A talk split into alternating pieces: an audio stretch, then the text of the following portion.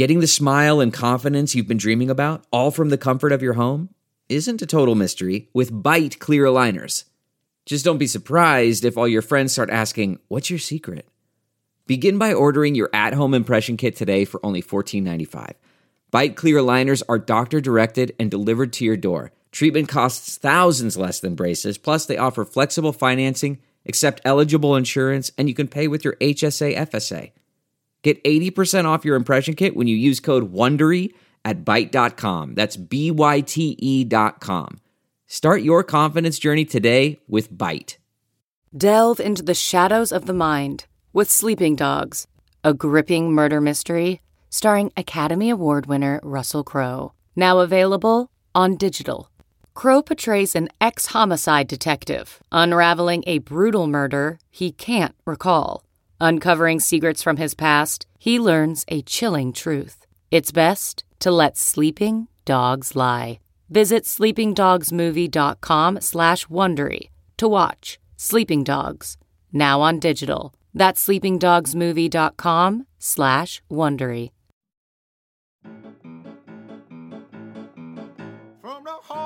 Assembly, you'll hear us scream and shout. Our love of Indiana is manic and devout. Archie and his boys, we discuss in unique manner. We won't be satisfied until we hang another banner. Us two goofy guys go by names of Ward and Eric. And as you probably know by now, we're Hoosier Hysterics. Hoosier Hysterics. Hoosier Hysterics.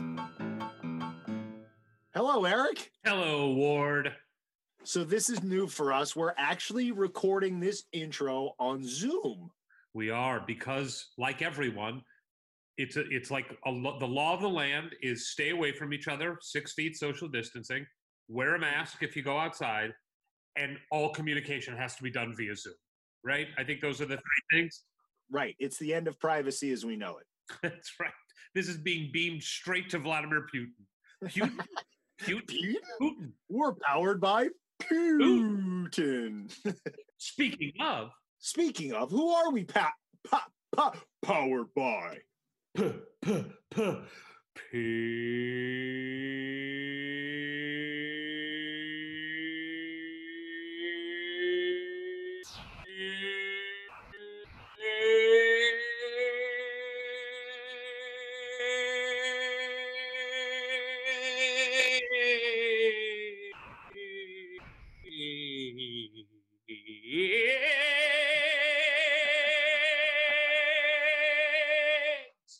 Operatic. Yeah, man, went for it. Went for it. Here's something I I realized.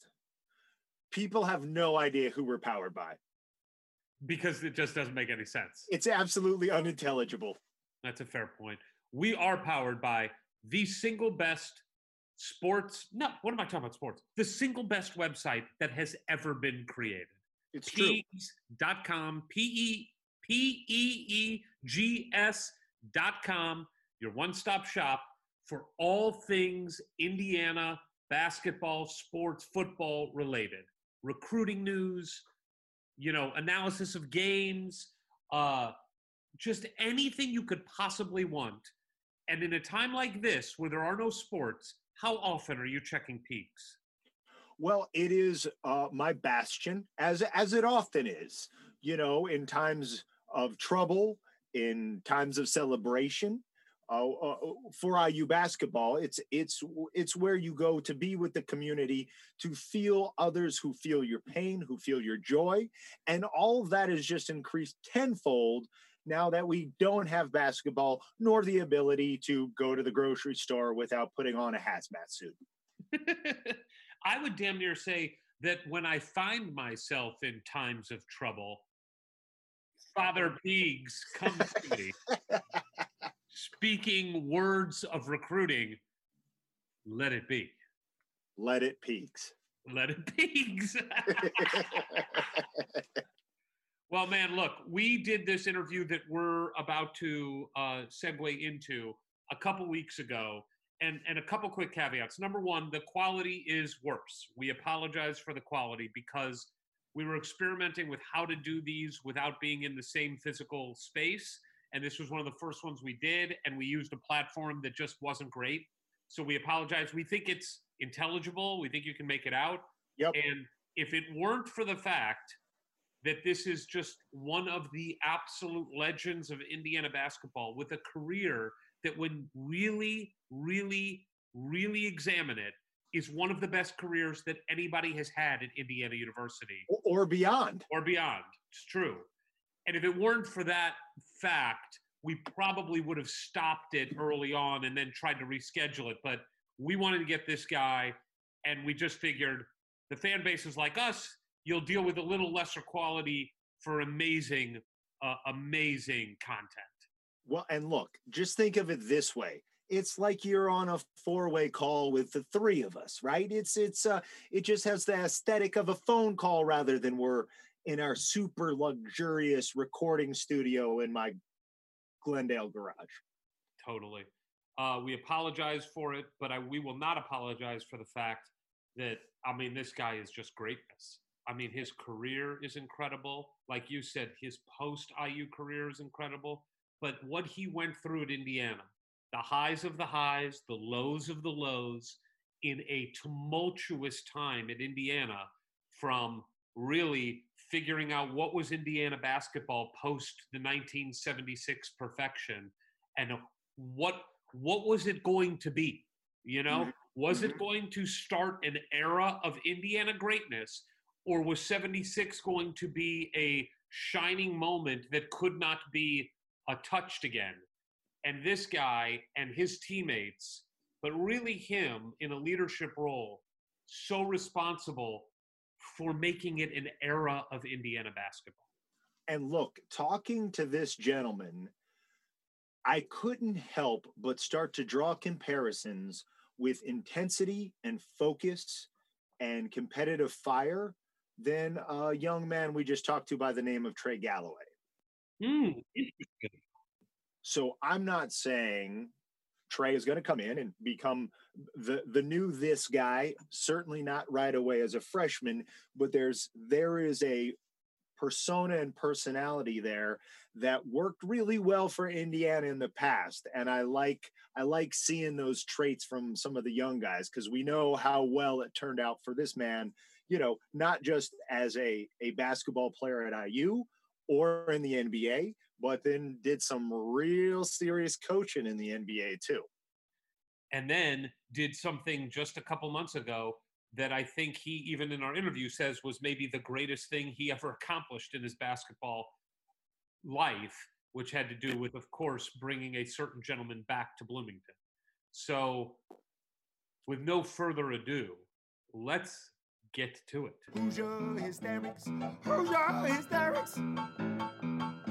Ladies and gentlemen, boys and girls, here we go. It's time to talk to another Hoosier legend, one whose incredible playing career went beyond Indiana and then led to an incredible coaching career. I don't want to give too many spoilers here. Eric, take it away.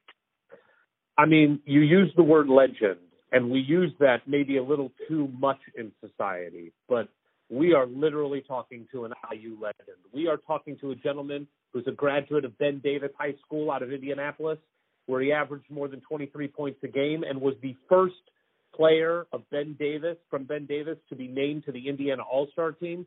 We are talking to a former Big Ten Player of the Year. We are talking to somebody who played 40 minutes, a full 40 minutes, 45 times at Indiana, 15th all time in scoring, 29th all time with in his senior year with uh, 569 points, 23rd all time with 341 points in the Big Ten, ninth all time at Indiana in field goals made, 10th best. This is also just incredible. The 10th best season at Indiana in assists his freshman year. He went from being an assist man his freshman year to a scoring just dynamo his senior year. Eighth best uh, season assists in the Big Ten. Seventh all time at Indiana in assists. Number one all time in steals in Big Ten games. And keep in mind that the Big Ten season was shorter back then when he played. We are, of course, talking to a two time academic All American, a three time academic All Big Ten. We are talking to an All American, and we are talking to a national champion. from 1981.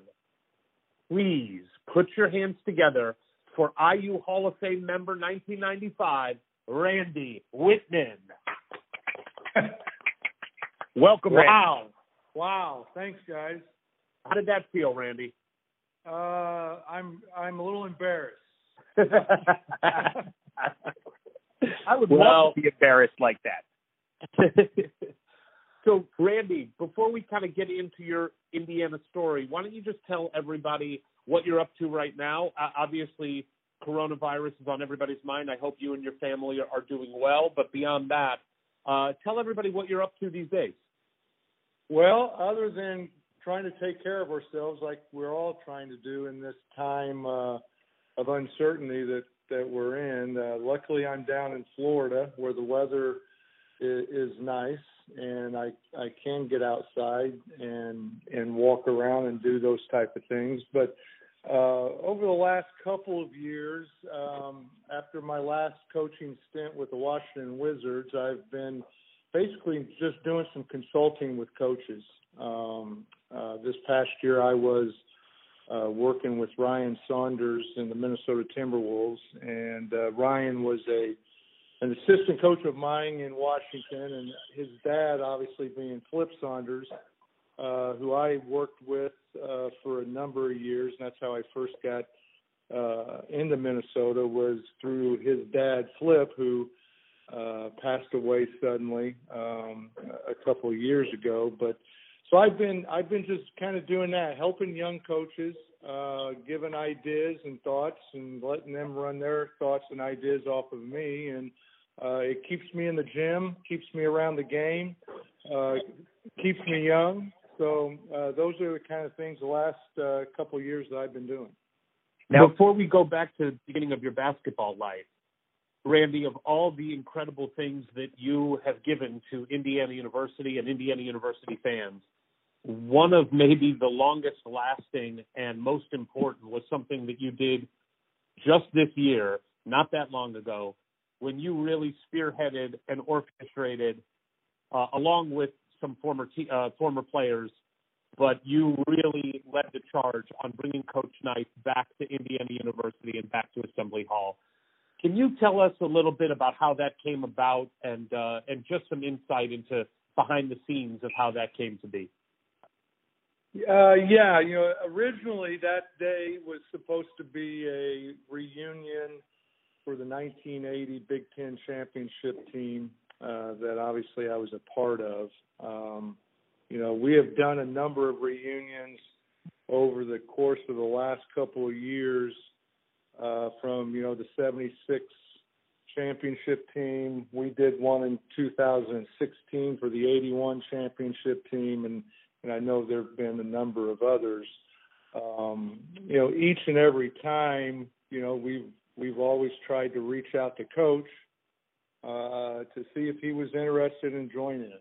And uh, throughout those early ones, you know, he just, you know, wasn't the time or the place, obviously. And I got an email for an RSVP saying if I was going to come back for the 80, 1980 Big Ten Championship reunion. And I was sitting here with my wife uh, as the email came through, and I was like, you know, I love, I, I love going back and seeing seeing the guys. My my parents still are alive and living in Indianapolis, and I have a brother and sister in Indianapolis, and I get back to Indianapolis three to four or five times a year, and you know I, I always connect back with with everybody that that lives there in in, in the Indiana from from ex players, and I was like, you know, I'm just this doesn't mean anything anymore to go back there if we can't get coach to be a part of it, and uh, my wife said to him, "Well, you know what he's going to say," and I'm like, "Well, you know what? I'm going to give it another try." And so I called him up on the phone, and uh, this was really the first time. You know, he had moved back to Bloomington. Uh, I think it was early November or early fall.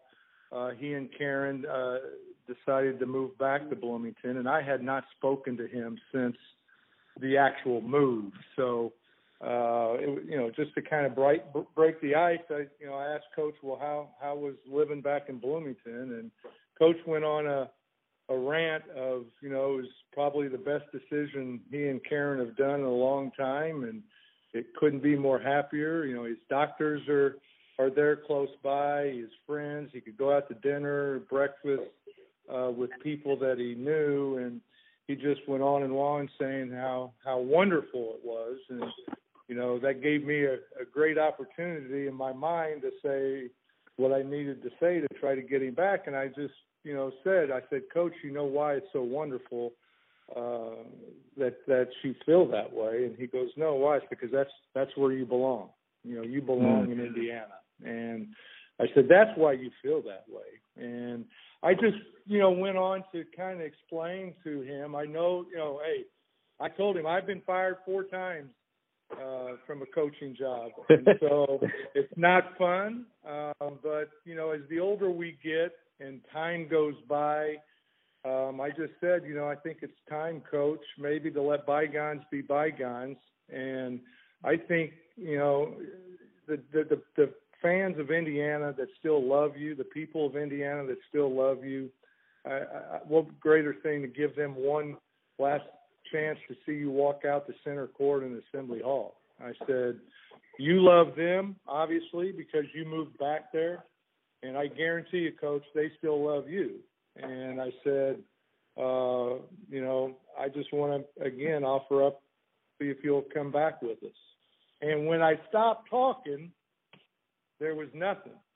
Um, there was no, and I was like, oh my gosh, he hung up on me. uh, and then he he just you know he just said, Randy, are are all the players coming back? And I said, Coach, all of us will be there. And uh, he just kind of hesitated and said, Well, if you guys are going to be there, then I'll come back. And so from there, it quickly went to this isn't about the 1980 team. Um, this is about everybody that played for him. And so we kind of, you know, went got things in motion right away as soon as I hung up that call and talked to Quinn and Scott Dolson and Dr. Rink and um, they didn't believe me at first um, when I told them I that, that coach said he'd come back, but then um, reality, you know, uh, people started talking with him, and and he he was. So we just put. I mean, I couldn't uh, be people at the university of getting phone numbers and emails and uh, out to all of us that we just began making phone calls and we we contacted you know just about we were just about to get get a hold of everybody that that we had contact with and uh, we had a great turnout uh, that came back. We had somebody from 1970 to all the way to 2000. And you know, you mentioned on uh, you know on the lead in to to to this podcast that a lot of a lot of great things. Uh, you know, I was able to accomplish in Indiana, but uh, this this memory probably will be the lasting one for me. That day uh, when when coach and all of us walked out uh, on the floor at Assembly Hall. It was uh, an emotional night day uh, for all of us. I mean, coach uh, got emotional, us players got emotional, and I don't think you'll ever see in any university setting uh, where you've got uh, everybody that came back from a 30 year period uh, to join in with your coach uh, one last time. And so uh, it was a special day um, and one that I'll never forget. It was a beautiful moment for everybody uh, who was fortunate enough to be there, like Eric and I, everybody watching at home. And it's one we'll all remember for the rest of our lives. I wonder if you have a thought on how does this affect the program going forward? We've all been hoping and, and, and chasing the incredible teams uh, that played for Coach Knight, of course, including your teams. Do you think something like that has a real tangible effect on the program going forward? I hope so. I, I, I think it can if if we use it in the right in the right way. I mean, this was a healing process for Coach uh, and for a lot of us. I, I'm not gonna I'm not gonna lie. Um, you know, when it when it happened, there was a lot of resentment uh, that I had uh, to the university and, and how it was handled and, and, and how it went forward after that in terms of the direction of who they wanted to start bringing in as as coaches and stuff. Uh, you know, there it, it hurt a lot of us. But as I said, you know, just earlier, that you know, as we grow older, it, it does us no good to hold resentment towards something. And and I think Coach was the great leader in that and showing um, he's the one that that gave uh, his life to the university for for the 30 years, and he was he was willing to come back uh, for the fans of Indiana and, and come back on Assembly Hall floor one time, one more time. I think now all of us have that healing process as well. Uh, ones that maybe that still uh, felt a little uh, upset about how things were handled. So I, I, I mean, when you have a guy like Coach Knight uh, showing that you know what he's he's going to let bygones be bygones. I, it can't. I don't think but help the program. Uh, and I I know that he came back. Uh, I think a couple of weeks after that to a ladies uh, IU game uh, in Assembly Hall there, and so um, you know th- this is I think a situation that that we can use uh, to help uh, help boost up the program. Well, let's go. Let's go back to the the 60s and 70s, and a young Randy Wittman is growing up in Indianapolis. What was the game of basketball to you as a child, growing up in the most basketball crazed state in the nation?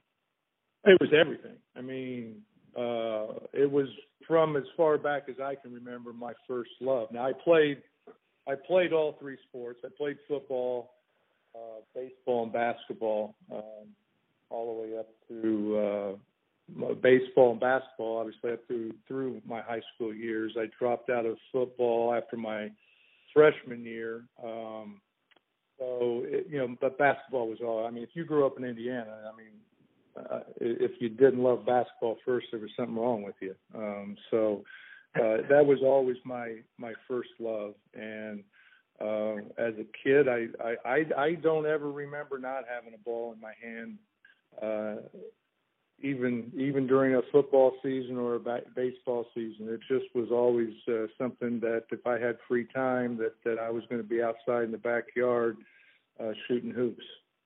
Now, Randy, you grew up at a time uh, when the Branch McCracken era was ending, and there was a changing of the guard of an iconic basketball coach. But as you were growing up, were there Indiana players that you kind of looked up to and idolized the same way many of us did to? Uh, well, well yeah, I, yeah. I, I think obviously you know the first comes to mind to me because again I was a big just basketball fan. It had high school. I had to go to every high school game when I was little. Made my brother, who was old, four years older than me, you know, take me and and you know, the Pacers were in the ABA back in the day, and Slick Leonard was the coach uh, who, you know, won a championship at Indiana. Right. Uh, mm-hmm. I think it was uh, 53, uh, the championship, and and you just go down the line. My my father went to Washington High School, uh, and so when I was a kid, he would always take me back uh, to uh, to to I, I can remember football games at Washington High School, and at that time, uh, always brought back. Uh, there was a big tight end that played for Washington. I never, I mean, had hands as as big as uh, a baseball, a first baseman's glove, and uh, uh, a fabulous football player, and it was George McGinnis. wow. And, uh, we well know. I mean, you know, George goes down to Bloomington um, and, and and plays, and he was uh, for me as a high school uh, kid watching you know him as a high school basketball player, and then uh, do what he did is is is only two years at, at at Bloomington, and then obviously go into the pros. So there were early, yes, there were early players um, even before Coach got there that that stood out. And um, you know, I mean, I would, I'd, I'd have to throw Rick Mount in there, even though he's a Purdue guy. Oh yeah. you know, I mean that was that was just the thing. The great players that that came along, and obviously I think he was a young Le- kid from Lebanon that was on the cover of Sports Illustrated early on, and so um, you know those kind of things just stand with you, and it just build up your you know your your dreams of goodness gracious, could one day you know you be a part of something like that.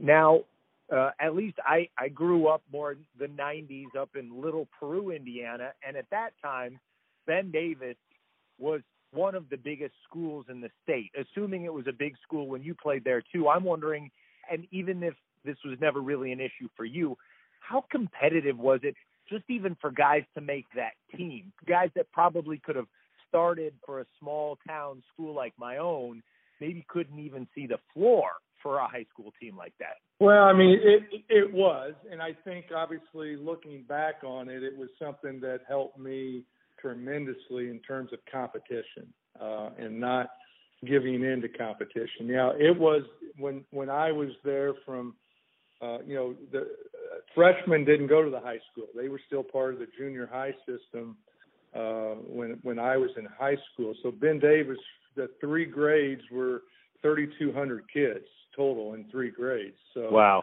Um, it was a huge school uh, for even back then. I, I, I think it was Ben Davis and, and uh, Indianapolis Tech uh, were the were the two biggest schools back when I was in school. But it was absolutely competition was out the door, and um, you know it it it, it was a, a situation that taught me a, a lot about being mentally tough and and and understanding that you know what you got to really work at your game if you're going to have an opportunity to follow in the footsteps of people that I looked up to that went through Ben Davis when I was uh when when I was growing up. Now back back in that back in those days, um, you know, which is something that we've lost uh over the course of the years. I mean, we played nothing but outdoor basketball in the summer. I mean, there, you know, you couldn't get inside a, a gymnasium, and uh, if kids today had to play outside, I don't think they would play. They have to, they have to be in the air-conditioned gym with leather basketballs, and we had uh, we played on asphalt. Uh, and Ben Davis at that time had the biggest outdoor courts in the city. So mm. uh, you and they were and they were lit.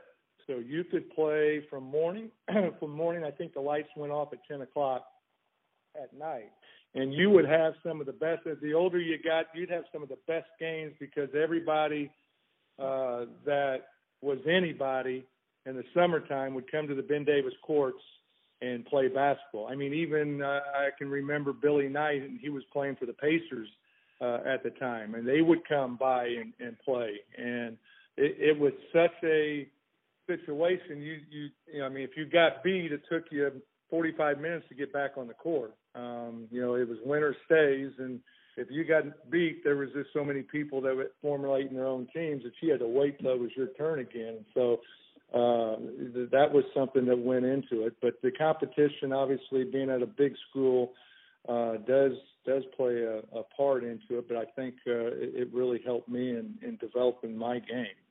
Well, and who was your team's fiercest rival in high school, and how intense did those high school basketball games get on a Friday night? Well, it, it, it for us, and it turned out we both ended up playing together, but uh, it was was Indianapolis Tech uh, for for us because Landon Turner and I mm-hmm. were the same were the same year, and so and then uh, he was uh, he's the one that knocked us out in the regional finals uh, uh, my senior year in high school at Hinkle Fieldhouse, beat us by two uh, at the buzzer, and coincidentally we we go on to play together uh, then down in Bloomington and, and and combine together to you know to win the national championship. But they were probably, if I had to say, because he was such a a freak player for back then.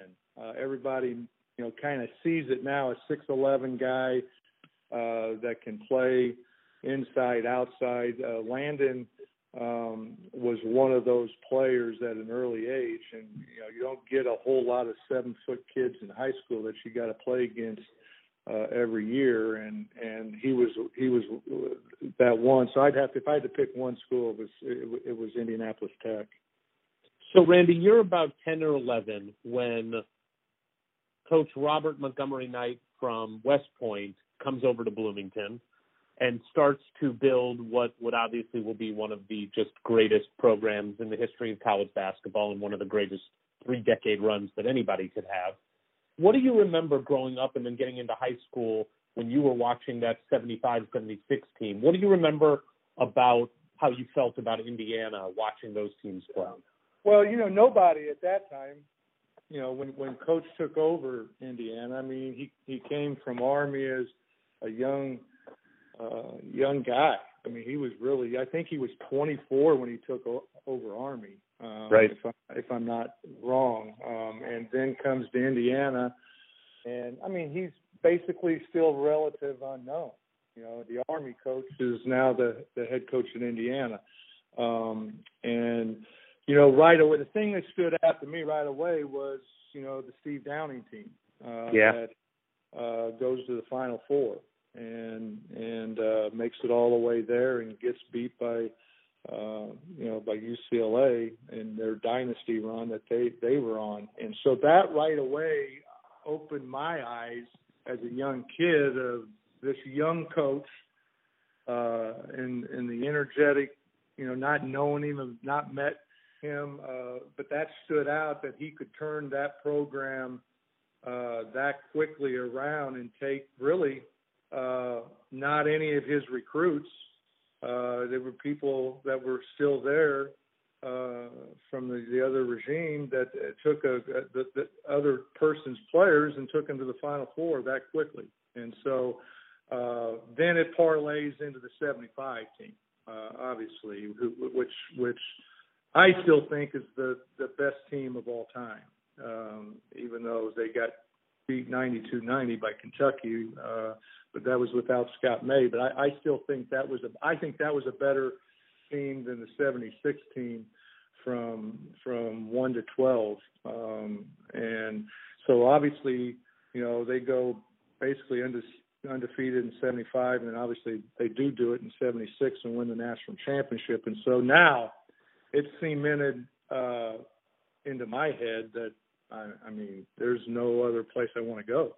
Um, you know that that was ultimately my decision was made. If I had an opportunity to go there, um, that's what I was going to do, and you know, lucky luckily enough, it it happened that way.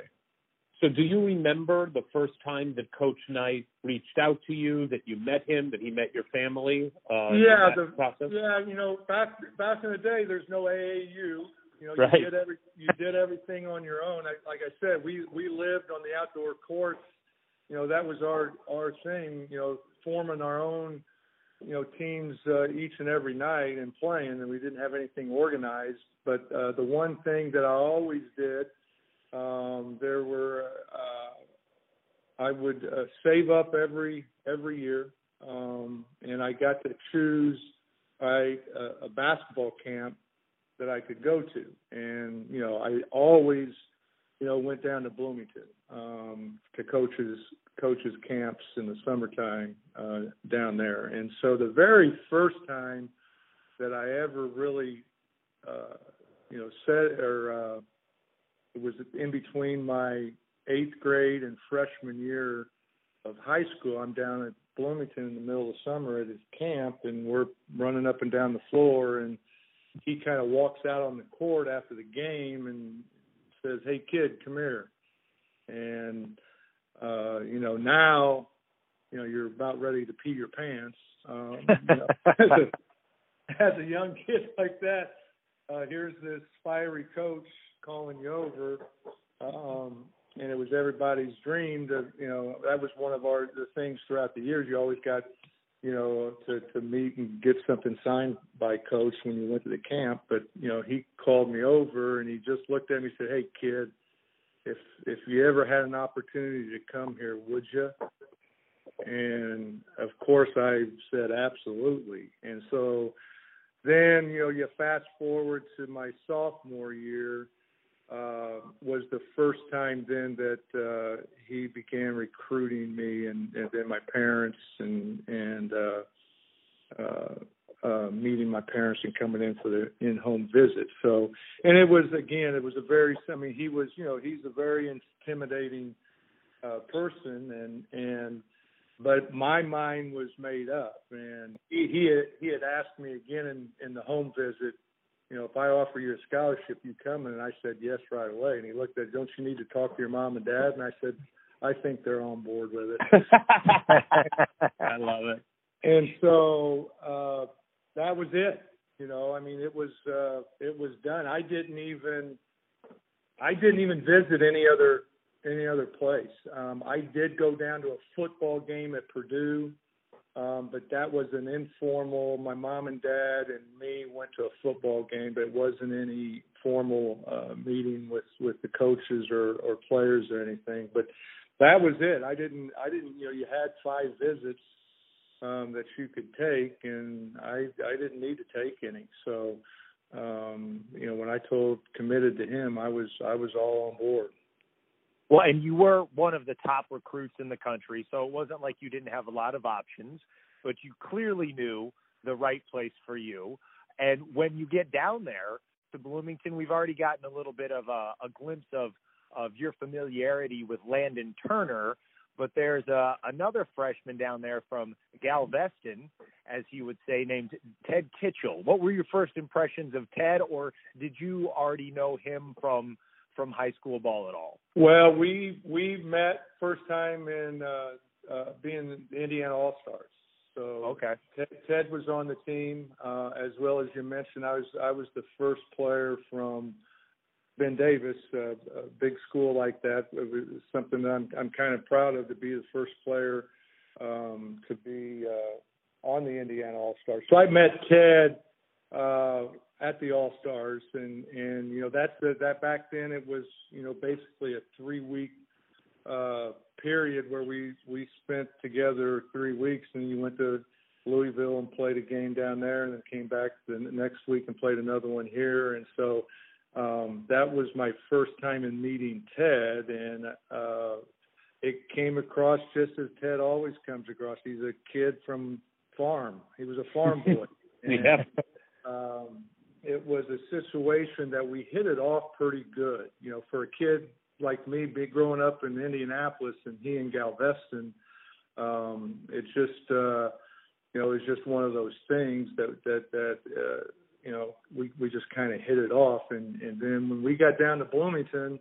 Uh, you know, and I think a little bit played in that. He, you know, he was going to IU, I was going to IU, and um, you know, you kind of gravitate to to those type of things. But then, uh, it just became a, a bigger thing than that once we got down in Bloomington and we were roommates uh, ever, ever, uh, you know, basically all five years we were down there uh, because we both were redshirted a year. So, um, uh, and now obviously still is my, my best friend uh, today. That's great.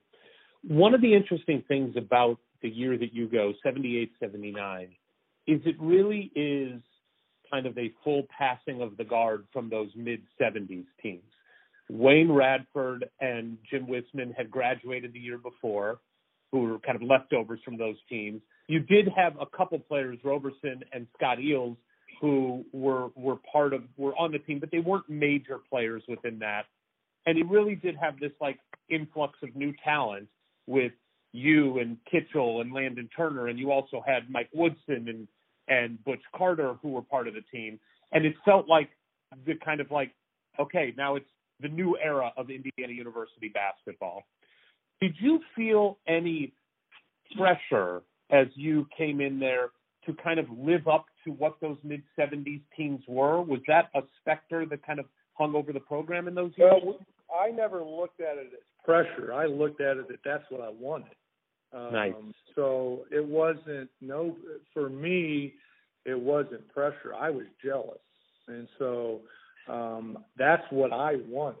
And so, uh, you know, our first year there, we did. I mean, Mike Woodson uh, was, you know, is one of the best players that I played with. Um, mm-hmm. From a scoring standpoint, there wasn't another another player uh, pros and and college and high school that could put the ball in the basket like like Mike could. And um, you know, he's a Broad Ripple. He was a Broad Ripple Indianapolis kid, and so I, you know, again, I I had contact with all these guys. You know, he's two years older than I was. In the summer, we always were playing against each other, and so uh, even even with the the age discrepancy, and so um, you know, it just was a situation where obviously you mentioned Jim Wisman and Scott Eells and and those guys that had uh, tasted uh, some of that success. Um, uh, they were they were developing their own uh, success, and so um, it was a situation that I couldn't wait to get there because I, I wanted to see if if we couldn't reach the pinnacle uh, that that those teams you know were able to reach, and so um, you know it it it basically started uh, right away in my first year. Um, in terms of that, and it was it was it was kind of a chaotic first year. Yeah. Um, um, you know, when we when we think back on it, uh, um, you you had mentioned uh, you know the number of games that I played. You know, my freshman year, I I, I still think it's a record. Uh, I averaged 39 and a half minutes a game um, my freshman year, and that was that was related to you know we we, we had the suspensions and the players kicked off the team uh, in in the earlier in the year, um, and it was a, it was a situation that I went from being a shooting guard um, to where we lost our starting point guard, um, and uh, I can still remember it. Um, you know, coach brought me in as a freshman. I think we're three, four, five games in um, to the season, and uh, he said, Wittman, I want you to be my point guard. And I was like, you know, oh, you know, I, I, uh, and he says, all you need to do I, is get the ball over half court without turning it over and get the ball to Woodson. I said, well, I think I can do that. Um, but it was, you know, it was another guys, it was another situation for me. And you don't, you know, when you're going through experiences as a young kid, you don't really see it as it's happening. But as I then went on to play in the pros, it was a, it was a great situation for me because I was basically a scorer, a big shooting guard at six six um, back in those days. Uh, and I was able to play that position in high school. We had a big team in high school. Um, so I was able to play out on the floor as a high school kid at six six usually you know you kind of get stuck inside as being one of the bigger kids on some high school teams. But um so uh, you know i had developed the ability to score the ball and and be you know the shooter on a team. And you know going to iu that's that's what coach was bringing me down there for. And then this all transpired and i went from being a shooter uh, to being nothing but an assist guy and, and, and running the team and playing the point guard position. And, you know, a lot of times, you know, we see it still today, at least I do in, in my getting into coaching that, you know, there's a lot of kids that might have said, no, I, I don't, I don't want that. I, I'm here to, you know, I'm, I'm a scorer. I don't want to be a point guard, but it actually was the best thing that happened to me because my ball handling skills went from, you know, 50% through the roof because, you know, I had to handle the ball and against pressure and uh, those type of things. So it, it made me, as time went on, a much better player. And as in life, our roles change. And uh, your role one year is going to be totally different than the next. And it's so, that's so the the way it is in college. And if you're not willing to accept it, you're not not going to be the player that you're capable of being. And so, luckily for me, I, you know, I was able to go from, uh, uh, you know, being being a uh, uh, shooting guard to being a point guard, and, and, and my skill level there improving um, to where the next year it changes back because we bring in a kid named uh, you know Isiah Thomas. And, yeah, that I worked out wasn't, I wasn't going to beat him out at being the point guard. So, uh, uh, you know, so it was kind of funny that first that first year. But we could, you know, we could tell we had things going even through the troubles of my freshman year, and then you know we win the the uh, NIT, which was a hell of a tournament back then. Um, you know, people forget. You know, there was no 64 team tournament Right. when, we, when we were in school. The NIT had a lot of really great players. I mean, if you didn't win the Big Ten championship, you didn't get into the NCAA tournament. I mean, that that's that's kind of how it boiled down. There was no conference tournaments. There was no at-large bids. There you know, basically you had to, you know, you you had to win the the conference you were in. And so, um, my freshman year, we we didn't do that, but we were uh, we were picked uh, in the NIT and then went ahead and you know beat Purdue in the final game at Madison Square Garden in '79, which was the starting point uh, for for things that that happened after that. So I want to hit a couple things in your freshman year before we move on from that, because just so everybody who's listening uh, knows this story, that you you talk about um, the life lessons about you know switching roles. There's also great life lessons to be gleaned from dealing with adversity. And here you are coming to historic Indiana University, a couple years removed from you know arguably the best teams that have ever played the game. You start the year in Alaska uh, it doesn't go well. You lose to Pepperdine and lose to Texas A&M. A week later, coach finds out that some stuff happened in Alaska with some of the players smoking marijuana, and he kicks off several players, puts on probation some other players. As a freshman coming into that situation, I'm just wondering is your head spinning during that time? Do you this can't be what you thought you were signing up for?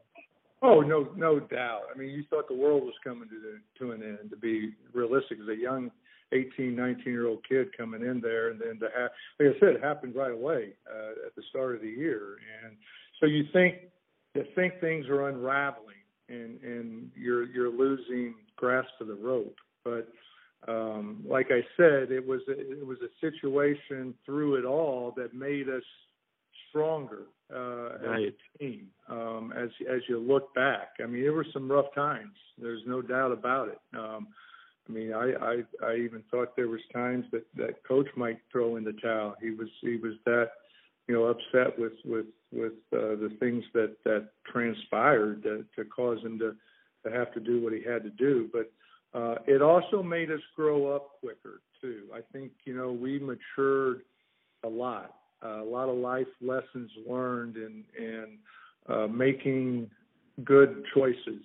Um, and you know, as young kids, you, you you think the world is yours, and and then you're brought back to reality uh, through a lot of this. But it was a situation as time wore on in that year, we got better and better. Now, you know, it it, it hurt us uh, in terms of being able to be good enough to make the NCAA tournament, but by the end of the NIT, uh, we were one of the better teams in the country, and that springboarded us right into 1980, which I think is was a better team than the 81 team.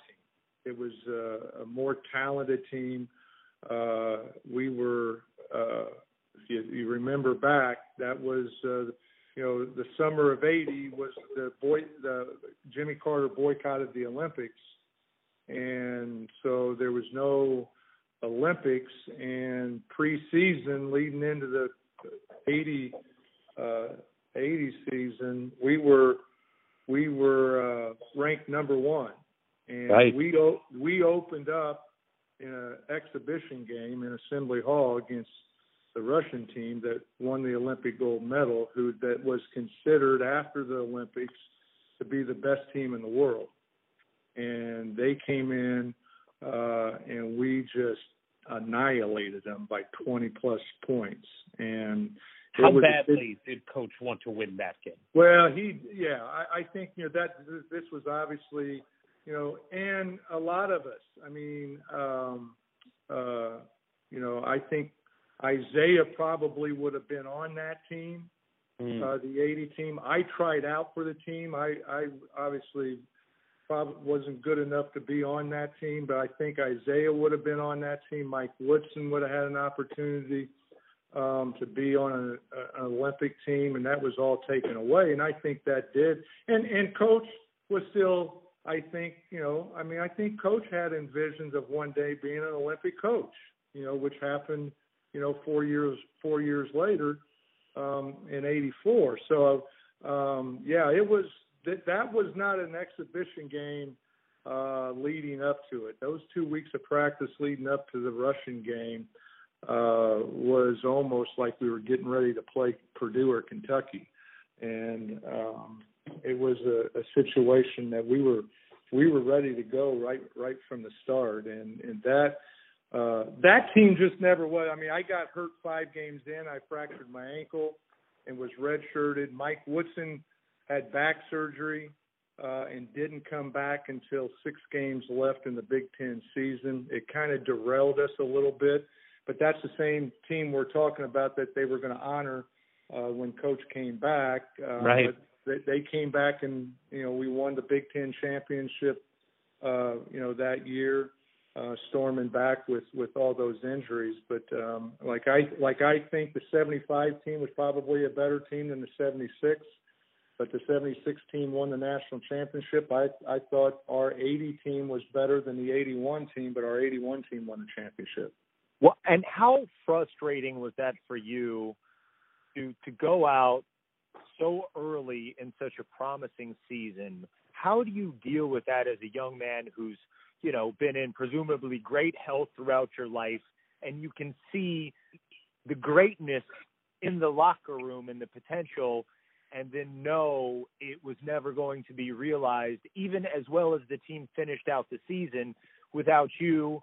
Uh, that how do you cope with that? How do you deal with that? Uh, it was tough. No, it's tough. It's very tough. It's very depressing. Um, and you know, just not being able to be a part of it or to help uh, in in situations. Um, the only good thing about it is when you were redshirted for Coach Knight, you were like the best damn player that he's ever had. You'd be sitting over there with you'd be sitting over there with your foot in the cast and he would look at that Wittman. He he he's our best player. Look at him. He's he can't even play.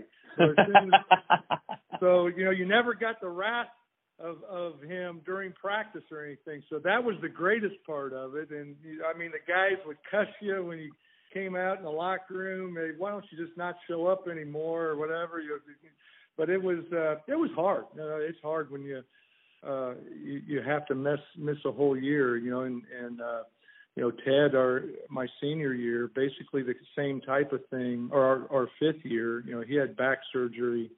Uh, our senior year, excuse me, and uh, you know, missed a year uh, because. But it's you know, again though, I think it gave me a better perspective um, on things because I looked at the game in a different way. You know, I've only I only got to play five games, and uh, uh, you know, you sit there every day in practice and you watch and you watch coach a little bit more than you do as if you're an actual player playing and um, it probably, looking back on it, was the start of me wanting to maybe be a coach one day. Was mm. was that year that I sat out, and you know, you'll watch how coach manipulated practices, how he manipulated, you know, and and uh, got players to to do certain things, and uh, that was probably you know the start of my process of, of, of looking at becoming a coach one day. And we know Coach was a master psychologist. He was using you over there in your cast as a way to motivate the players out on the floor. But do you think also part of that was his way of keeping you encouraged when he knew you were going through a tough time?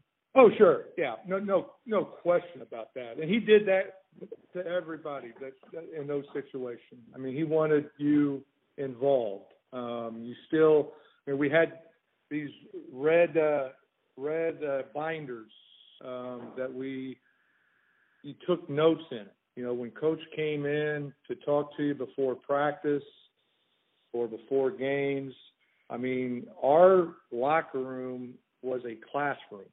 Um, hmm. And I still have all five years of my, my red notebook um, uh, that, that I've kept over the years. And it's just little subtle things. You know, what's, you know, what does box boxing out do for the fast break? You know, things of that nature. And um, he demanded that um, in the teaching setting in the locker room that we had those notebooks out and we took notes. And it was a brilliant idea. I mean, one that I would have never have thought of uh, in, in, in a basketball setting of having you know people take notes of how coach wants the game to be played, and um, it was a brilliant thing on his part that that he did it that way, and one that stayed with me for years. I still look back on those notebooks, especially when I got back into coaching. Uh, I wanted to just touch on one thing you said about the NIT title game the year before, which always good to beat Purdue, even better to beat them in a in a uh, in in the NIT title game. But after the game, coach was quoted as saying, "This is as satisfying as the NCAA title in '76." And I think that speaks to one how important the NIT championship was back then. And I think people today don't necessarily remember that. But also, I think it's a lot of it was also just about the turmoil that that team faced at the beginning part of that year. Also, let's not forget Ted Kitchel had to redshirt that year. Yeah, he got yeah. injured early on. Yeah. Um, Glenn, Glenn Grunwald had to redshirt that season as well. Right. Um, right. And then the turmoil of getting some key players kicked off the team or put on probation. It, it has to just be so satisfying to go through that season, which must have felt like 10 years as opposed to one, and come out with winning your last game of the year, especially against a rival. That's a that's a great point, and I think it did. I think, but and I also think he saw where we developed to. Okay, where we were at the start with all the turmoil, all the suspensions, all the people being thrown off, the injuries, and then to see where it ended in the final game of the NIT, which again, people today, you know, laugh at that, but it was a hell of a tournament back in the day. And I think, you know, coaches, coach grew up with that tournament. He played right. with his army teams. I played in the NIT. All right, he he that was a tournament that for people like him and his age group, it was at that time when they were young the tournament. Right? It was the tournament, and it still was a very good tournament. But I think all those things together, the satisfaction of winning the last game, all right, it being against Purdue, it being in New York City, it being in the NIT, and what this team could be next year. And that was the thing I think, you know, was more most satisfying for coach and looking forward also. Like I said, I thought that next team, next year's team was the best team that I played on. And I think coach saw that. And so he was gratified to see where we were at the start of the year and where we ended up. So one more question on your redshirt sophomore year, um, when you were sitting out, you got to not only really study coach, but you really got to see freshman Isiah Thomas do his thing. What was it about him? Is it about him that made him one of the greatest point guards ever to pick up a basketball? It's what I call the he had the it factor. Uh, he the great players just have it. They have that it factor, which brings everything together. Have there been more talented, just physically talented players than Isiah? Yeah. Um, but those players, I mean, you name them all off. Whether you want to start today's game with LeBron um, or you know Michael Jordan, or you know they they have that it factor, which they have the whole package. They have the smarts. They have the brains. They have the IQ of how the game is supposed to be played. They can take over a game in this area, or they can ha- take over a game in this area. They they just have that ability that you see. I mean, it stood out uh, when he stepped onto campus, and he was a young young kid from Chicago. All right, that uh, you know, thank God, God rest her soul, his mom uh, basically said, "You ain't going any." You know, he wanted to go to DePaul. You know, he grew up with Mark Aguirre and those guys, and DePaul had a great team, right, with Aguirre and those teams back in the day. Um, and and and I'm sure he wanted to stay in Chicago and and play there, but his mother said, "Nope, you need to go down here to Bloomington, Indiana, and play for this guy named Knight." And um, you know, thank God she did that because uh, you know he came just just the, from the beginning. I mean, he people forget too. This is how good he was, right? Even before he played a game at Bloomington, he was on the uh, Pan American team. All right. right. Uh, for and Coach Knight was coaching that team uh, in uh, uh, uh, Puerto Rico, and uh, you know he made that team um, as a as basically a high school kid, and and then came and started his freshman year at at Bloomington. So um, it was just everything combined, guys. It's just really hard to explain the the brilliance of of people like that and how their thought process is and the leadership um, that they have. I mean, he he demanded it right away, and it wasn't one that he came out and boastfully said, I'm going to be the leader of this team. It was just one of those things, you, you know what? We're going to follow this guy. Right? This guy knows what the hell he's talking about. And uh, that was special. That was very special.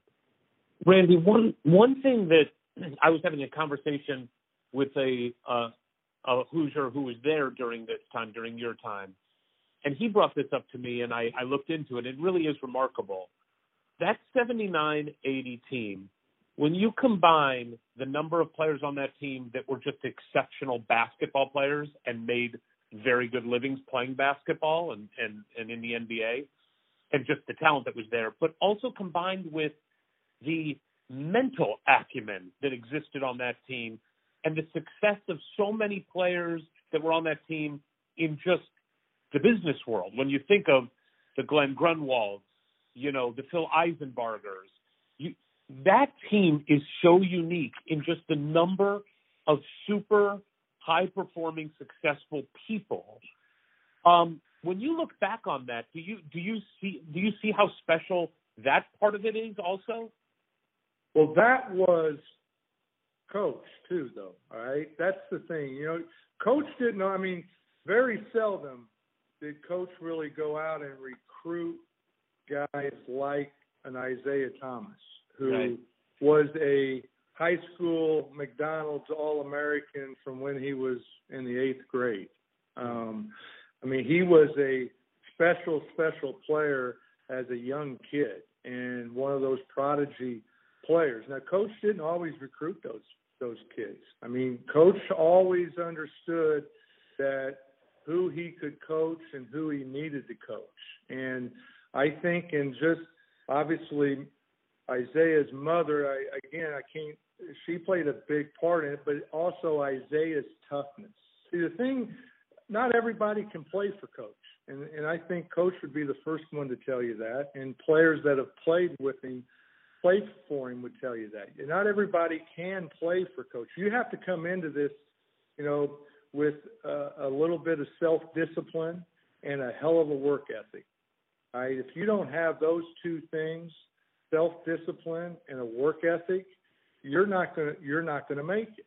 You're just not going to survive there. And so the mental toughness that is developed, right, as like I said, I was there five years, and mm-hmm. uh, whether it's one, two, three, four, or five years, the the, the things that you learn, and, and I'll never I'll never forget this. You know, coach was always, I mean, coach was always a one that, um, you know, he knew where he belonged. He knew he was a college coach. I mean, he had every opportunity, multiple times, to move uh, to to the pros. Now, I know Red Auerbach a number of times would have would have given him the job with the Boston Celtics. And coach knew, you know, that's that's not my that, that's not my gig. I I I I would not be who I am at that level with what I'm doing here. And I I can remember towards the end of my my career uh, in in talking to our team and basically talking to our young guys coming in, just experiencing it, experiencing it for the first time, was you know, and this was after.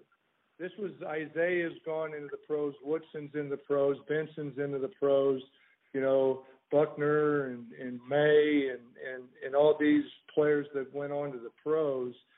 Um, he looked at us all and says, I could care less how many of you go on and play in the NBA. What I care about is when you leave here and you're in an interview and it's you and the other guy that the job's going to that damn it, you get that job.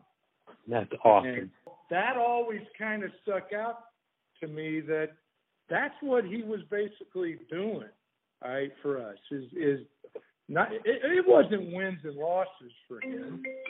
Um, it, it wasn't it wasn't wins and losses and, and resume for him. It was he genuinely cared about number one, us graduating. Right, that was always the biggest thing, and um, that was not something that was off the cuff. I mean, it was it was you must graduate, and that's why I I, I told your parents that you would graduate, and but it was it was after that. It was after that in the real world, and the real world isn't always the NBA. Okay, uh, the real world is out there, and it was always something. Then when I had my kids, that that stuck with me um, to to get them. Hey, it's going to come down, right? Procter and Gamble or 3M or whatever it may be, and it's going to be between you and another guy. Who's going to get that damn job? And he hmm. wanted you to get that job, and that's what he was he was stressing and teaching you as well as the basketball side of it. So so moving that, on. Oh, go me. Okay, we'll cut that out. Um, so Randy, you guys, you lose Woody, you lose Butch Carter, but you got a ton of talent coming back. You start the 1980 season, you're healthy, and you're ranked number five in the country, but things don't start off great. You lose early to Kentucky, to Notre Dame, to North Carolina, and then before this rocky start is over, you lose to Clemson and then Texas Pan American fall out of the rankings. What what what are you guys thinking? How are you and how is coach dealing with all this losing? Well, after we lost to Clemson, which Clemson was really good. All right, they they were a legitimate team back then. That was the one that that uh, they had Larry Nance.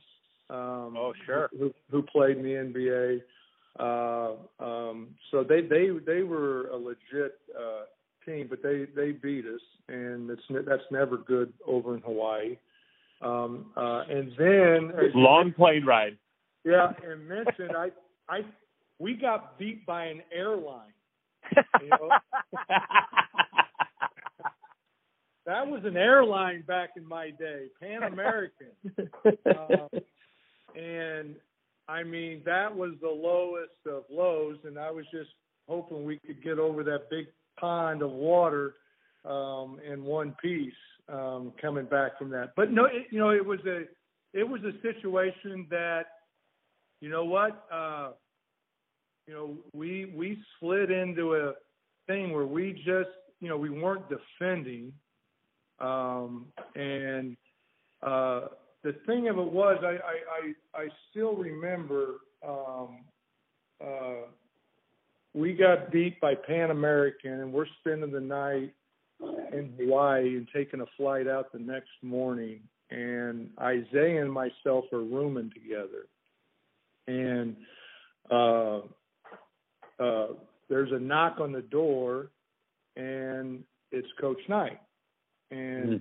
you know everybody's thinking, you know, you lose to an airline, uh, this is not going to be pretty, and it was the exact opposite.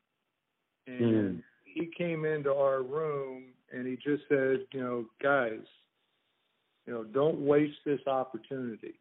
You know, we are we are better than what we are right now, and you know, I need you two guys to step up and be more leaders for this team. Right, and we got it. We can change this. All right. Again, as I said, you know, Big Ten is, you know, it didn't really matter what you did in the preseason uh, or in the leading up to the Big Ten.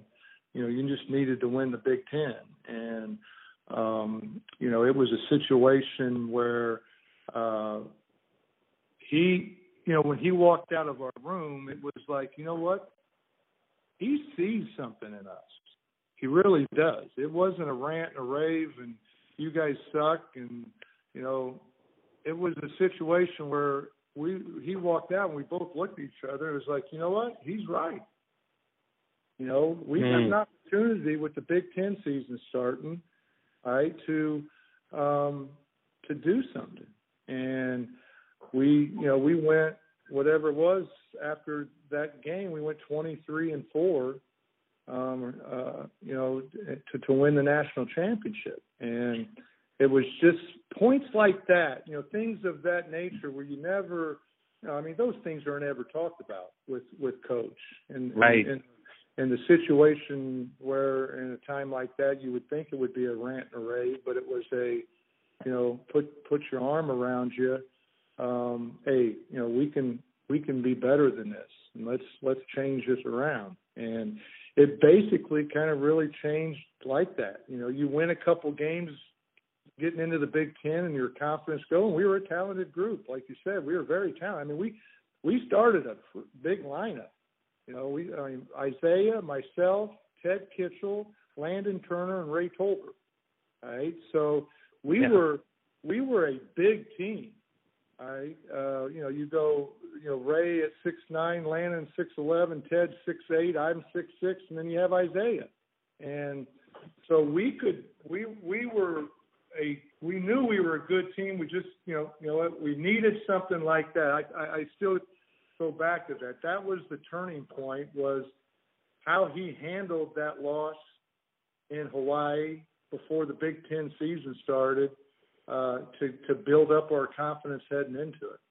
Two quick things, Randy. One thing that's really interesting is the way you described how Coach talked to you and Isiah at that moment is almost identical to the stories you hear from the 76 guys on how he talked to them at halftime of the championship game. Mm-hmm. When things weren't going well, they were playing Michigan. They didn't play well in the first half. Bobby Wilkerson got injured, and they were all expecting, you know, coach to come in hollering, and, and he didn't. He said to them, you have an opportunity in front of you for the next 20 minutes. Don't, you will not want to look back on this and know you wasted this opportunity. Yeah. And again, it's those those moments that you know they don't make good highlights on Sports Center, and they yeah. don't make good headlines on for newspapers and magazines. So they never get talked about when it comes to coach. But the truth is, there are countless more of those moments than there are the other. Oh, no question. And that's that's the sad thing about it. Um, you know, people, um, you know, always, you know, the media always just you know it's always just the rant and the chair throw or whatever it may be um, like i said right early on not everybody can play for him there's always talk about players that transfer players transfer everywhere right, right. It, but it was always like oh you know you can't play for that guy you, you know he's a nut you know you had to you had to be mentally tough. You had to have a work ethic. You had, and if it, it it's tough if you didn't, and and not everybody can play for him, and I, that's not a bad thing. That is not. That's everybody kind of views that as a bad thing. That's not a bad thing. He knew it too. Like I said, he knew who he could recruit most times than not of, right. of the type of player that that he needed with his co- coaching style. And you don't see the other parts of it. Just like as you mentioned, you know, the 76 team at halftime and and uh, the time before uh, with Isiah and myself. Uh, another moment that I want to kind of focus on because while th- there clearly was an emotional turning point for for you guys and kind of a mental wake up, the other big thing that happened, um, and I, you could try to trace it to statistics. I know it doesn't always work this way, but you guys do lose against Iowa on the road. However, in that game, something switches for Landon Turner. And Landon Turner's play in that 80 81 season hits a new level. And from the time of that Iowa loss, you guys don't lose another game the rest of the year. And I think coach has even said he's been I, I think I heard a quote from him where he said from that point till the end of the season, there wasn't anybody in college basketball that was playing better than Landon Turner. What what happened with Landon in that season? What do you remember about that? And when you were in it, do you actually remember like being aware that something switched in Landon? Well, I'll just lead, start off by saying we don't win the national championship without Landon. Um, I I I think he's the reason he pushed us over the top to win a national championship. And and let me uh, you know, stress it by saying, like I said, he's a, he was a six eleven forward for us. Ray Tolbert played center, and he was a forward that could guard anybody. Mm. Right? His ability and athleticism at six eleven was what you see today. You know, the Kevin Garnett, you know, type of athleticism and stuff that you know we become accustomed to today that was back in 1981, which you didn't wow. see. And so the ability from a defensive standpoint that we could do the things that we could do from a defensive standpoint with with uh, Land, it started with Landon and his ability to defend and play on the floor. He he would have, I think, been right up there. We talked, you know, you talked about Isiah earlier and the greatness of who he was and the Hall of Fame career that he had.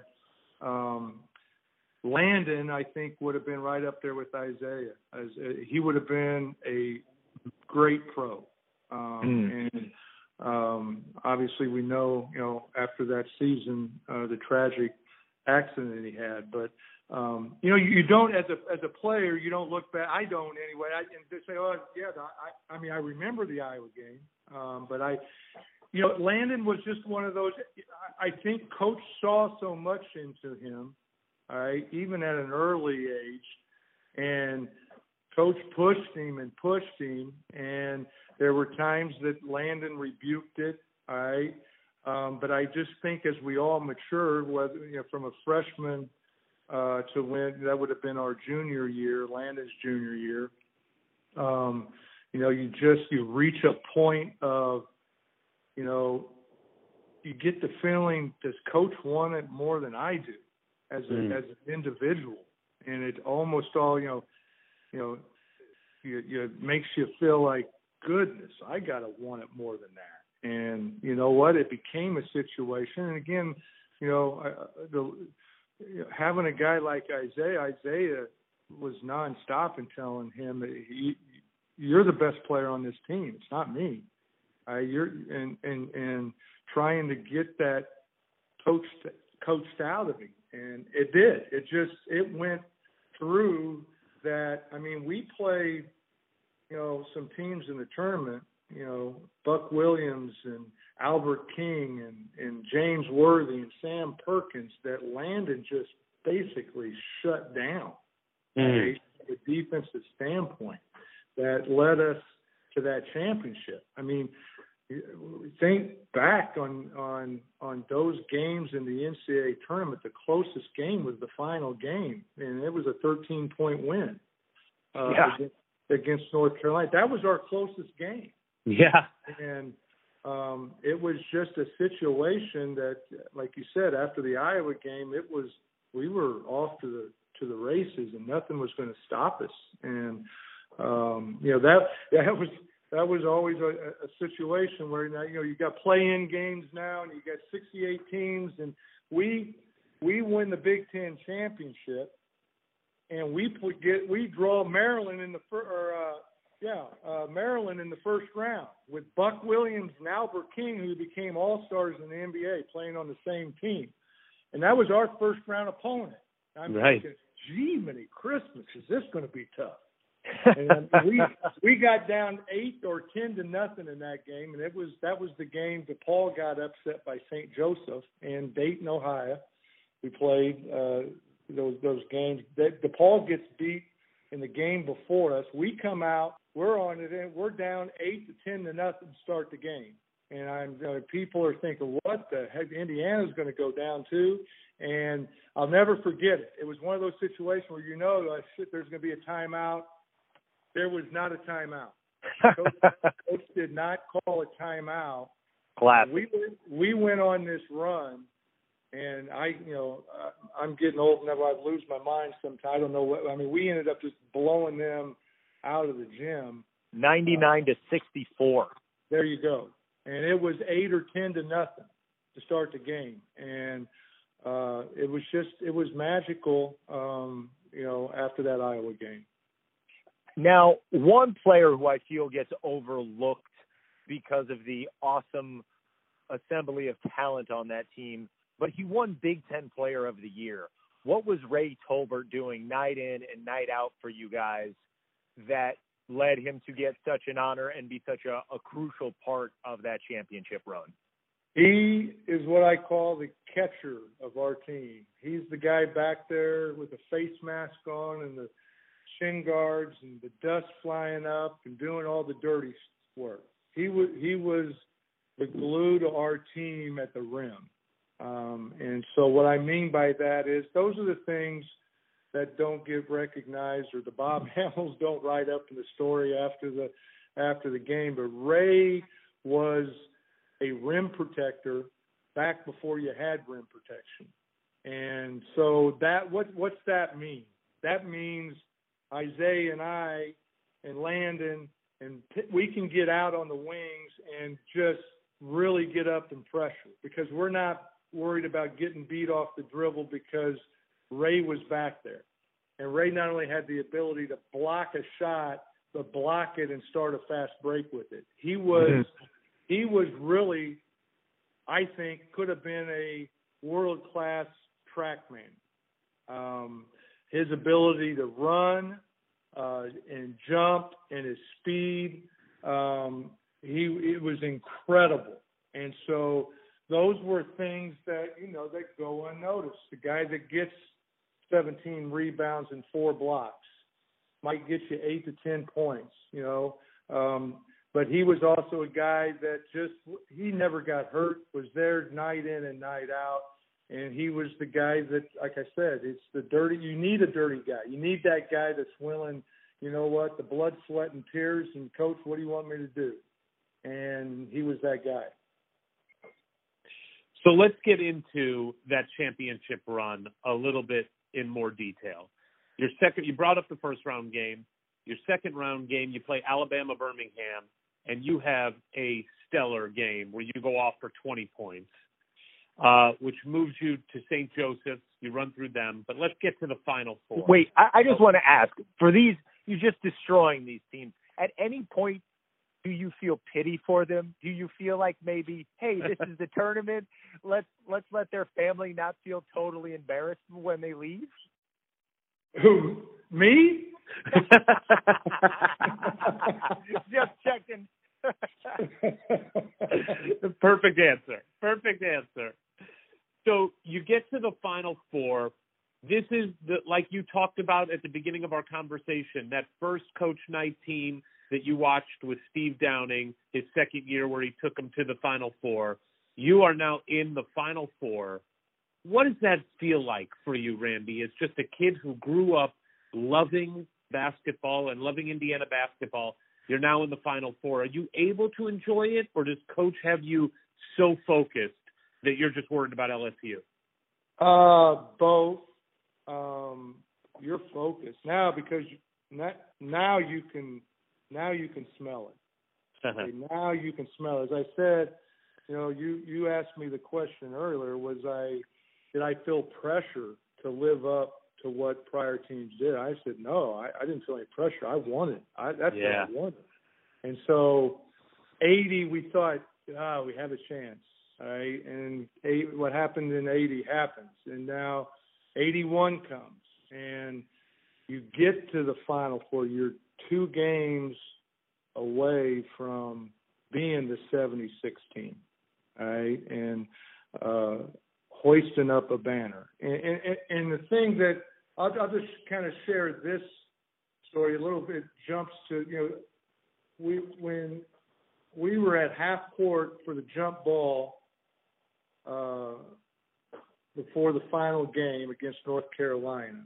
Um, we're, we're sitting there, and as the referee's about ready to throw the ball up, I, I said to myself, and this was at the Spectrum in Philadelphia, and I sat there in awe of looking at the 18,000 fans, and I said to myself, you know what? I've been in this position a hundred times because as a kid, after every NCAA championship game, as far back as I can remember, I'd go to the backyard and replay the game.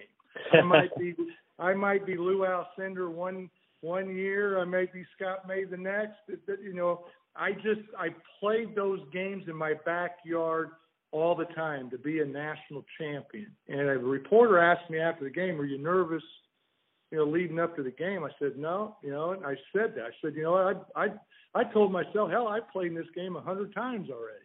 I said, let's let's let's let's go. And so it wasn't. It, it was uh, it was more anticipation than nervousness. You know, you got another week now to prepare, and there's nobody.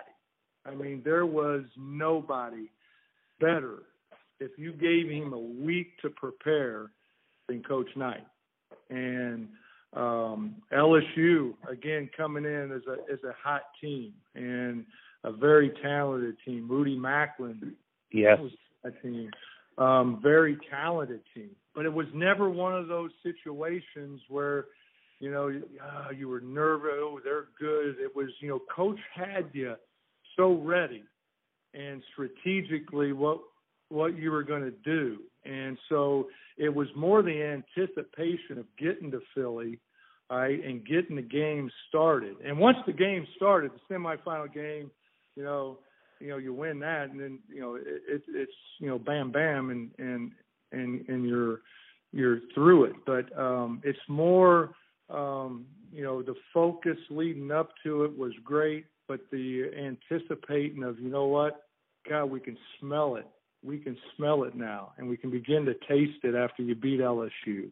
Well, And Real quick though, I want to just pause on the LSU game because I watched it. I watched both these games recently. That LSU game is interesting. I, I suggest any Indiana fan go back and watch it. You can find it on YouTube. LSU played very tough and very well in that first half. And let's also remember this is pre-shot clock. yeah, and- yeah. and so that's a very different way to watch the game, obviously. But but LSU is scoring points in the first half. The the defense is not is not clicking on all cylinders, and then it all changes. Do you know how many points you guys gave up to LSU in the second half of that game? Hmm, hold on a minute. What was the final score? Sixty-seven to forty-nine was the final score. Uh, no. What was what did we give up in the second half? 19 points to LSU in the second half. They scored 19, you scored 40. 40 to 19.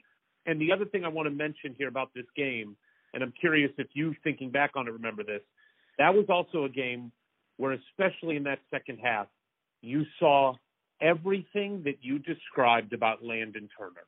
Yeah, yeah, He was lights out. yeah. I mean, he was hitting mid-range shots, finishing at the rim, defending at the rim. I mean, you saw an NBA star playing for 20 minutes on the biggest stage in college basketball, and it was it was truly, and also from a team defense perspective, was just sensational to watch. Yeah, no, it was that. that- That's what I mean. I, I, I don't think, and and I'm. Know, this is not a. Not, I mean, like I told you, Isiah is by far the best player I've ever played with, uh, hands down. And it, pros, high school, you know, it doesn't matter. Um, but I don't think we win without Landon. I'm just being honest.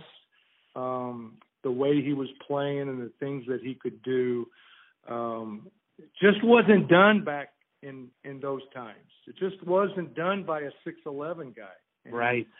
Um, that that was that was special, and and, and I, he he would have been a, a multi all star in the NBA, no question about it. So, as if it wasn't enough to then try to get ready for a national championship game, a loaded UNC team. The news breaks, and and I'd like to know how you found out about it and how you were kept in the loop about the decision making process. That after uh, it, President Reagan is shot, how uh, how did you guys deal with that and try to keep your focus when you didn't even know if you were going to play the game as scheduled? Well, that was you know back then you only had you're lucky in your hotel room to get four channels on the TV. You know, um, so uh, you know we I can remember it was in the afternoon, um, and you had I'm sure we were watching Days of Our Lives or something. um, and, and and everything was you know schedule broke was broken into uh, you know with the news that the president was just shot. And first and foremost, it's like you know you're in shock. I mean that's the president. Um, Mhm. And uh, you know he's you know they, they they show him you know being thrust into the car and taken taken to the hospital, and that's basically kind of all you know uh, at that time. You know, there's no social media to go on Twitter and, and you know figure out what the hell is going on, what news is breaking, or or what. So, um, you know, it was. I remember, uh, I, you know, late afternoon. Uh, the managers came to our door and said, "Hey, we're we're we're everything's we're just going to play it as uh, you know, right now we're going to, you know, keep our schedule pregame meal and our walk that we do when we go outside uh, after pregame meal, and everything was going to stay status quo unless, you know, something was uh, something else was was changed. So, leading up to getting on the bus to go to the spe- spectrum, everything was still the same. There still was no news on the severity of of the president at that time. So. Um, you know we get to the we get to the spectrum and when we're changing uh and, and changing clothes and getting dressed for the game uh uh the commissioner came in big ten commissioner came in uh and talked to coach and uh you know told coach that you know uh don't know if the game's going to be played the president's in surgery and we're waiting till he comes out of the surgery if he comes out of surgery fine, we're going to play the game. But obviously, um, if you know, obviously, if president dies or um, doesn't come out, that uh, the game would have been postponed. So we there was a there was a period of about a half. We went out and warmed up uh, our pregame stuff, but there was a period of about 15 minutes we didn't know um, whether we were going to play or not. But then it came he came out of surgery and and everything was fine and they came in and said we're you know we're going to play Wow. Well, the game starts off somewhat similar to LSU in that UN, UNC goes up, and again, like Ward said, stacked UNC team. James Worthy, Sam Perkins, Dean Smith, great coach. Uh, they go up 16 to eight, uh, and and start to gain some momentum, and then again, it just something switches in the game, as as often happens in the game of basketball. Indiana grabs the momentum, and maybe one of the biggest plays in the game, because UNC had been up the entire game, the entire first half, was right at the end of the first half. Can you walk us through that last play of the end of the first half? What you remember about it?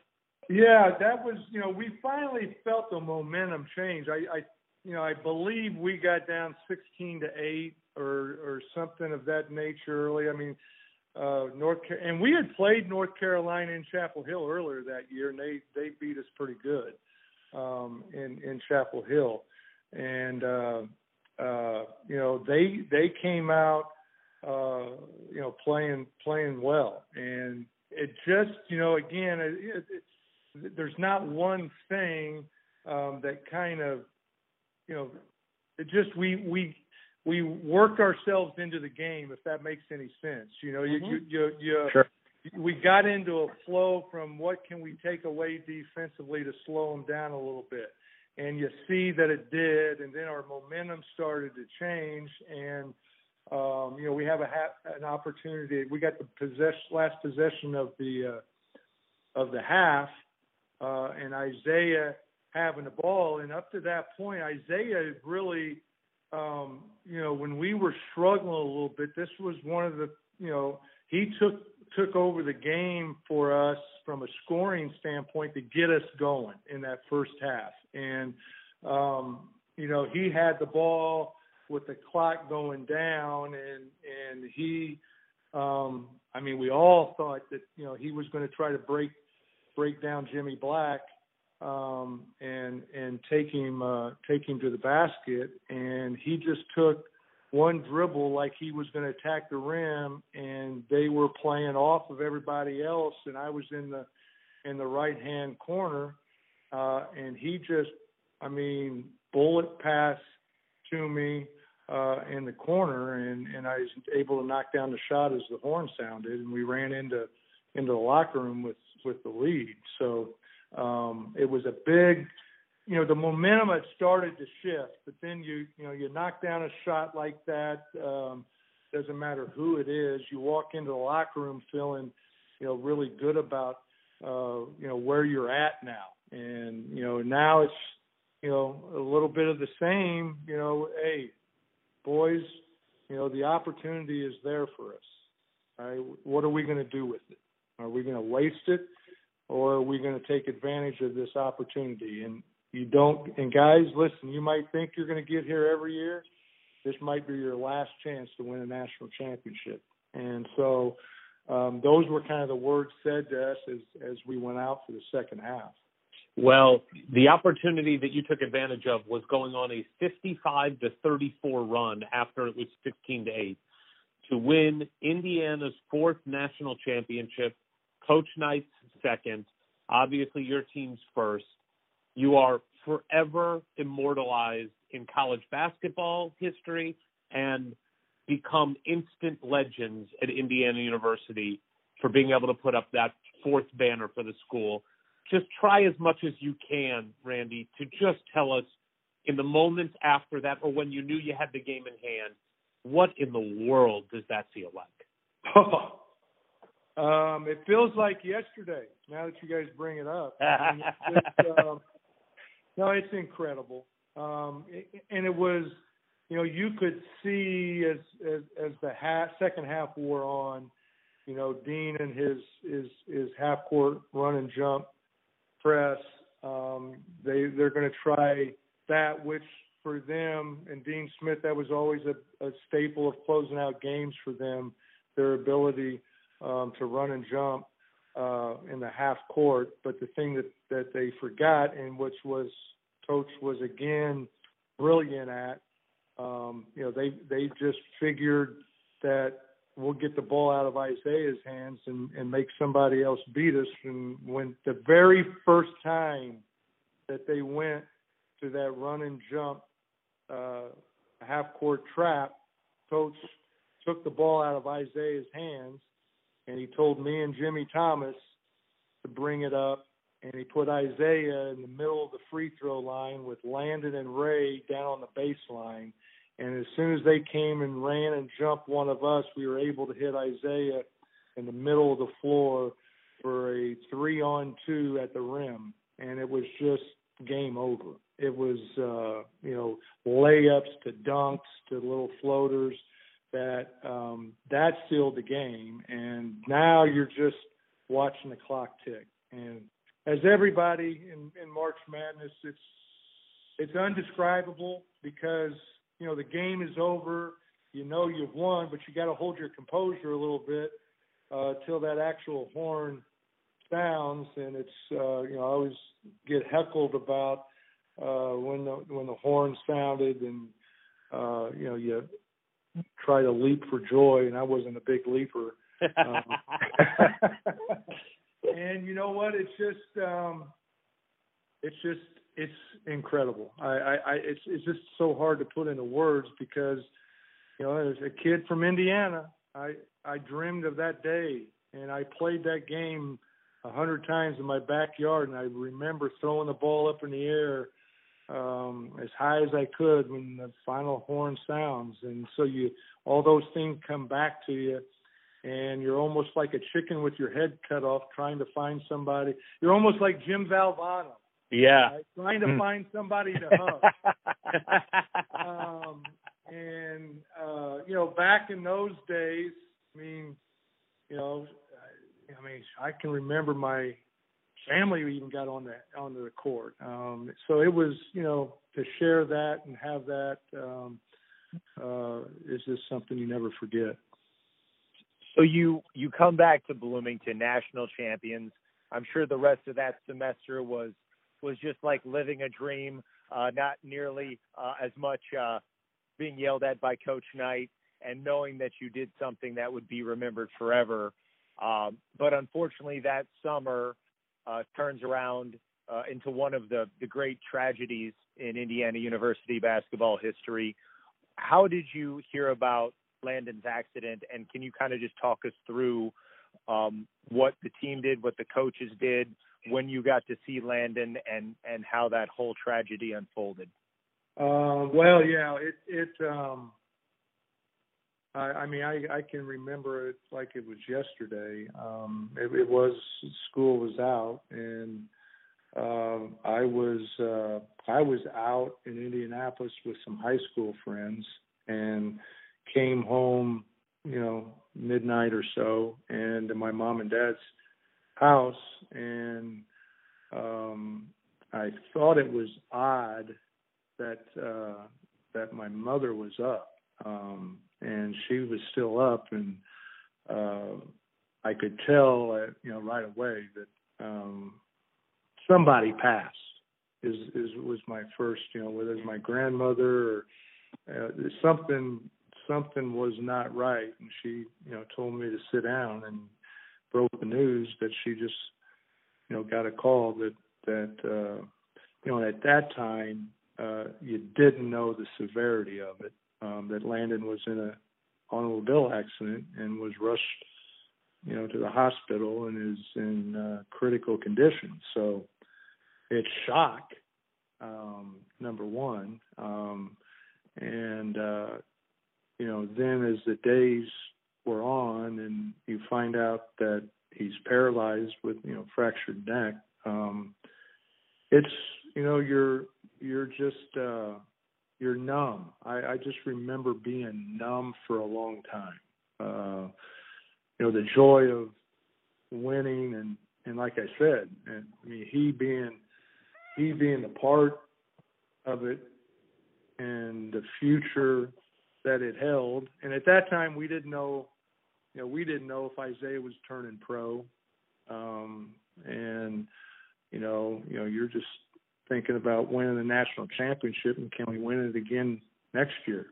And um uh, you know, you just news like that hits you and all that's forgotten and you just uh you know, it's, it it was hard. It was hard for me um to to witness that and then uh you know, we weren't able to see the scene for the longest time because of the severity of the accident and being in ICU and the halo and, and not being able to move. But um, you know, it was it was he was incredible. That's the one thing I just remember. Um, the first time we were able to see him in the hospital, um, the one thing that just stands out to me, I'm the one with tears in my eyes. And I'm thinking, Jesus, the hell? I mean, this guy's stronger than I am, and he's the one laying in the bed and that was the one thing that just stood out for me. That Landon was was really he. I, I think he could see, and he knew where he was at and what had happened. But you know what? He was he was trying to comfort us, and and that was the thing that I always remembered. I've told him, um, you know, you were we were there to comfort you, and yet you ended up comforting us and not very many people can do that in that situation. So, um, you know, Landon, you know, I, I, I just, you know what, it's certain things happen to certain people, and you know, uh, could I handle it the way Landon has in his life? I, I, I don't know if I could, and that's a credit to him that each and every day that he's he's made a life for himself and has continued living. And that's the thing I think I tell people all the time is, you know, sometimes we think maybe things are dire uh, and things don't go your way, but you know what, you're you're you're still living and breathing and make the most of what you have. And he has done that to a T and more. And uh, you know, that's just all that that's just something that uh, you know will always stay with me. You always wonder why things like that happen, but that you know things happen for a reason, and I think he's he's helped a lot of people along the road with the same type of injury show that life goes on and you can't feel sorry for yourself and you gotta you gotta pick yourself up and and and keep living and he's done that and we talk about how much Indiana basketball means to us as fans and people around the state of Indiana how heartening was it to see uh, you know coach leading the charge on this but that fundraisers and events all over the state of indiana ended up raising over a half a million dollars to help landon moving forward. How how did that feel to know that your fan base had your back as players? It wasn't shocking. I mean we got the best fans right still today. I mean you you guys were there for when we came out on the floor against Purdue. Um, I mean, it's still there. It wasn't shocking. It was it was gratifying uh, to see the state of Indiana uh, help the way they did, and you know that was that was all coach.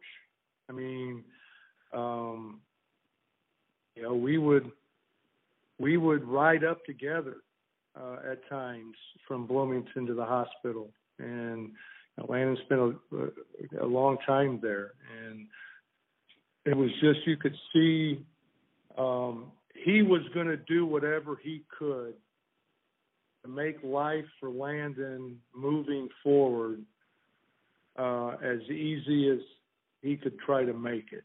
And his idea was, you know, obviously to raise enough money um, you know, for for for him and his family, and uh, uh, moving forward to to not have to worry about the little things, a, a electronic wheelchair or a a, uh, a handicap uh, accessible van, things of that nature that that coach was thinking right from the beginning, and um, those are the things that people don't talk about. Um, you know, with with coach, and that wasn't somebody that was all him.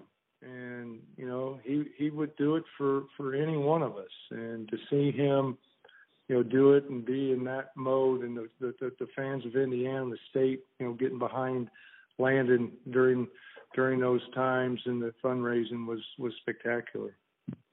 So Randy we have the year then that follows that in in 81 82 and then just a stellar 82 83 season your last at Indiana Ted Kitchel's last at Indiana that results in an amazing Big 10 championship and also uh really where you come into your own as just a premier offensive basketball player that then of course leads you to a very successful NBA career. Unfortunately, you can see we talk a lot and we don't want to rush through that.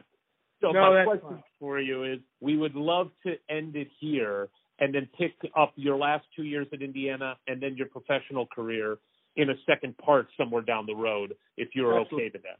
I, that's great. Yeah, because I, I, like, yeah, I can Okay. do that because I just looked at the clock. What have we been doing? Uh, We're, we're an hour 45 in. Yeah, let's do that. We All right. Well. Randy, before we go, I just got to say, man, you know how much I've been wanting to do this with you. I grew up, I was born in 77, and I grew up with my dad telling me how great Randy Wittman was and how eh, just ideal of an Indiana University basketball player you were. And because of that, I followed your career in the pros and as a coach. And Ward and I had the pleasure of being there uh, for the Purdue game where you brought Coach back. And then I got the honor to meet you for a couple minutes at Nick's that night. And it is just an absolute privilege and honor to talk to somebody who is so meaningful to Indiana basketball and Indiana basketball fans. Uh, I just can't thank you enough for everything you've done for all of us. Well, thanks, thanks, guys. I appreciate it. Um, yep, there's special times and and uh, ones we uh, never forget, and we can continue to remember. Let's let's hope we can uh, we can get some uh, memories uh, moving forward with uh, with this team moving forward. Hoosier hysterics, Hoosier hysterics. I, I mean, I you said it at the very beginning, and I'm glad you did. We we don't ever plan what we're going to say, but you called him a legend, and he is. And you know, YouTube didn't exist in 1978 to 1983, but my God, look at his performances. Look at the numbers. Look at the wins. Three Big Ten titles, and bringing Coach Knight back. It's just, uh, I just can't get enough of hearing these guys talk about their time. And oh yeah, and in between there, he played in the NBA and he coached in the NBA. I mean, like I can't wait for the next one too because it's like, oh, all right, you started off playing on the Hawks with Dominique Spud Webb and Doc Rivers. You know, it's just it doesn't end with this guy, and to know that he has been an Indiana Hoosier from the time he started watching those Knight teams play, even before he got there. And he's like, yeah, that's my spot. He could have played on any team in the country, but he's like, no, that's my jam. That's what I want to be a part of. No, I'm not worried about living in those guys' shadow. I want to be. Uh, I want to put a banner right next to theirs. I want it. Does. Yeah, I, it's awesome. And you're right about how he talked about seeing that 75 team and was like, I'm in. It's exactly how we would be if we had the ability to play basketball, right? Like, yeah, combined, it's like he was a fan before he was an Indiana University basketball player. And he treated it as such. He wanted to fulfill the legacy and to keep it going. Um, and he's obviously just a supremely uh, confident and self-assured and intelligent guy that it's just so much fun to hear his insight about you know coach and what he was like behind the scenes and well you mentioned his his confidence right? And we we always go back to the quality of these men that played for coach knight. And it does make me wonder obviously coach saw that in them in in their parents and the way they were raised. But how much of it is a, is a result of the time they spent with coach. When he's like if you're going for that job at Eli Lilly against some other guy I want you to get it. And so how much he molded them into these guys who went out and had very successful careers in many different fields and then uh, have have the the generosity of their time to share with us and the listeners of okay, these are the men that Coach Knight helped shape, and man, they are impressive, and and they inspire me to want to carry some of that swagger and determination into the rest of of my life beyond having these awesome conversations with them. Couldn't couldn't agree more. It's uh you know, one thing we didn't get to talk to him about, maybe we can in the next one because he clearly got to do this in the pros many times. But one thing I wanted to ask him about his freshman year at Indiana, he got to play against Magic Johnson three times. Oh, with Magic yeah. Johnson on Michigan State. I don't think that's ever come up on our podcast. You're right, it hasn't. Um, and Michigan State played in the Big Ten. Like you know, it's one of the greatest what five basketball players to ever play the game. And I I want to get you know Randy's perspective of playing against him both in college and then and then in the pros. But but again, back to your point about who coach recruited. I'm telling you, you go down that 79-80 team, and you have like extremely successful lawyers, extremely successful business people, well, NBA executives, head on the coaching. on the championship team, we didn't bring it up with him. Ten guys got drafted. Right. And, and I know you were alluding to some of those guys went on to have very successful careers beyond basketball, but just the fact that 10 of those guys got drafted. When was the last time an Indiana team, you know, and, and obviously Well- we aren't, weren't all drafted at the same time, but you had 10 players go pro.